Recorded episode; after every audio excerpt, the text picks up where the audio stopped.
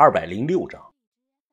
那一年寒冬腊月，当我们打开地宫的石门进去之后，缓缓的移动的手电都被眼前的一幕给镇住了。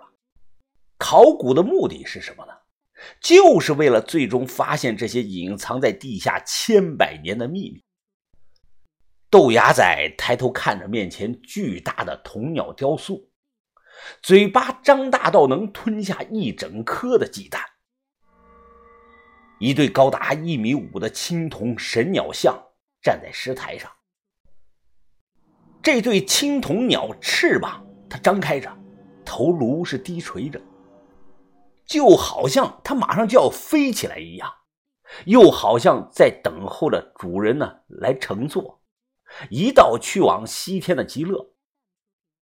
铜鸟身后是一张巨大的花岗岩的棺床，棺床通身雕刻着有九条雄壮的五爪金龙，九条龙的龙身缠在一起，龙须飘动着，正面龙头。高高的扬起，龙眼向上瞪着。九为数之极，龙五爪为尊，九五之尊呢？这就是手电一动，目光移动到棺床之上，赫然看到了一具奇怪的棺材。这个棺材啊，两米多长，第一眼看到以为是翡翠做的。手电打上去，通体反射出幽幽的绿光。这抹绿色就像水一样的在棺材上是缓缓的流动着。我没见过这一幕的景象，注意力顿时被吸引了。这什么东西啊？这玉棺？不可能，历史上从未发现过有纯玉做的这个棺材。过了两分钟，把头深呼吸了两口，就听他说道：“啊。”上上前看看，就这么几步的距离。当我们靠近后，豆芽仔整张脸都被映照成了绿颜色。于哥和小轩的脸也一样。我伸手看自己的手，也同样成了半绿色了。我关掉手电，绿色没了。我再打开手电，又有了。这说明是反光原因造成的。豆芽仔吞了口唾沫，他瞪着眼睛就喊了起来。我的那个老天爷啊！这什么棺材啊？这是是不是翡翠棺材啊？这怎么怎么这个样子啊？这豆芽仔激动的使劲的晃着我的胳膊，发财了，疯子！我们要发财了，疯子！哎，疯子，在墓里啊，忌讳大喊大叫的，尤其是对着人脸喊。豆芽仔，别他妈喊了，你小声点。把头盯着棺材良久，脸色凝重了起来。这。不是纯玉打造的棺材，这是炮钉棺。说完，把头用手指在那个棺材上啊这么勾了一下，没想到竟然抬起了一片玉片这东西啊，内层是木头的，表面层就像那个鱼鳞一样，被贴满了上等质量的玉片然后用一种特制的细钉子，行里人叫炮钉的东西。再将大量打磨光滑的这个玉片贴满这个木棺的全身。我当时知道，国内这种炮钉棺只出土过两具，一具是狮子山楚墓里挖出来的，另一具是从满城汉墓里挖到的。后来到了零九年，又在江苏大云山挖到了一具类似的。这种炮钉玉片棺是极其罕见的。比金缕玉衣都少见，非帝王不能享用。现在墓主人的身份是呼之欲出，末帝李宪。我们一旦开棺看到躺着的是男尸，那历史书或许就要改写了。李宪活在西夏时期，他为什么要用这种流行于汉代的这种葬具呢？思来想去，只有一种合理解释：防腐。古代人认为躺在这种玉棺中啊，能永远的保持尸身不腐不烂。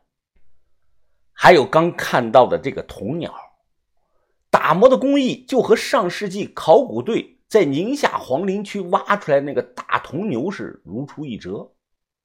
我手摸在棺材上，感觉到冰冰凉啊，这都是天然玉的特征。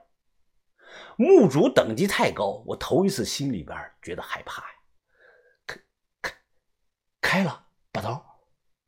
把头一辈子见惯了大场面，他当即冷静的说道：“文斌，你和云峰一起开，其他人都躲开。”玉棺啊是滑槽式的，没打钉子。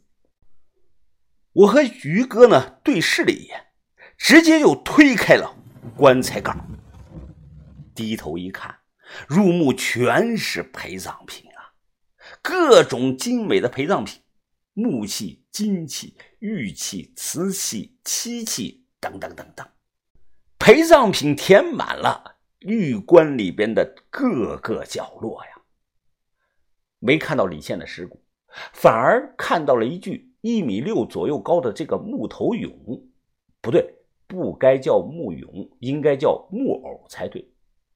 这个东西啊，它是柏木做的，颜色是褐色，表面看起来明显刷过一层桐油，和成年人大小是一样的，四肢齐全，关节啊做的还可以活动。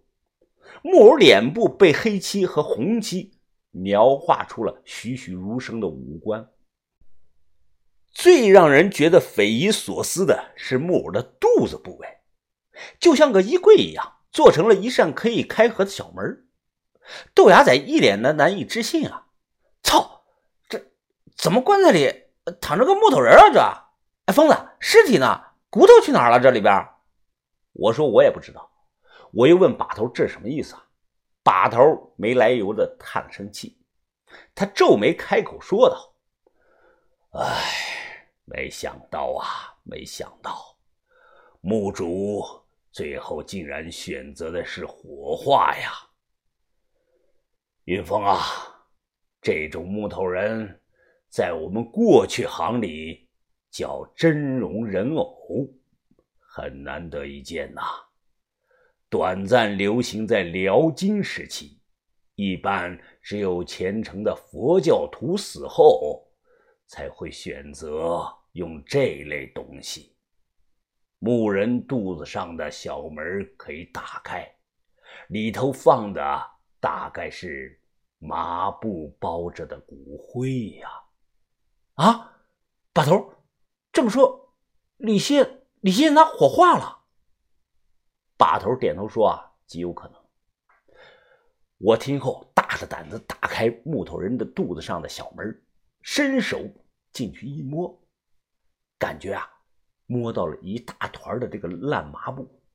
掏出来一看，真是黄褐色的骨灰和骨灰状的东西，没有什么特殊的味道，只有淡淡的柏木香味把头看了一眼这些东西。都别再盯着看了，这东西呀不吉利。在过去，手碰到了这种东西呀，事后都要用鸡血洗手的。赶快装东西，挑值钱的装。我和豆芽仔把真容人偶抬出来，丢到了一旁，立即找出来麻袋，棺材里捡到什么就装什么。装满了就封口换新麻袋。陪葬的品种真是太多了，根本没时间一件一件的去细看。反正各种样式的都能拿出去卖钱。装满了整整四个大麻袋。不光棺材里有，在墓室墙周围还有很多掏进去的壁龛，壁龛里也有琳琅满目的陪葬品，各种碗盘子碟、陶俑、酒壶等等。在康定辛苦寻找了大半年，就是为了这一天。把头当即下令，让把包里所有能暂时用不到的东西全丢了，腾出来空间装这个陪葬品。炮钉棺上的那些玉片也被豆芽仔全用刀给撬下来，装进了包里。大铜鸟实在是太大太重了，没办法，实在拿不动了。我们感觉不到累，一趟一趟的往外转运着。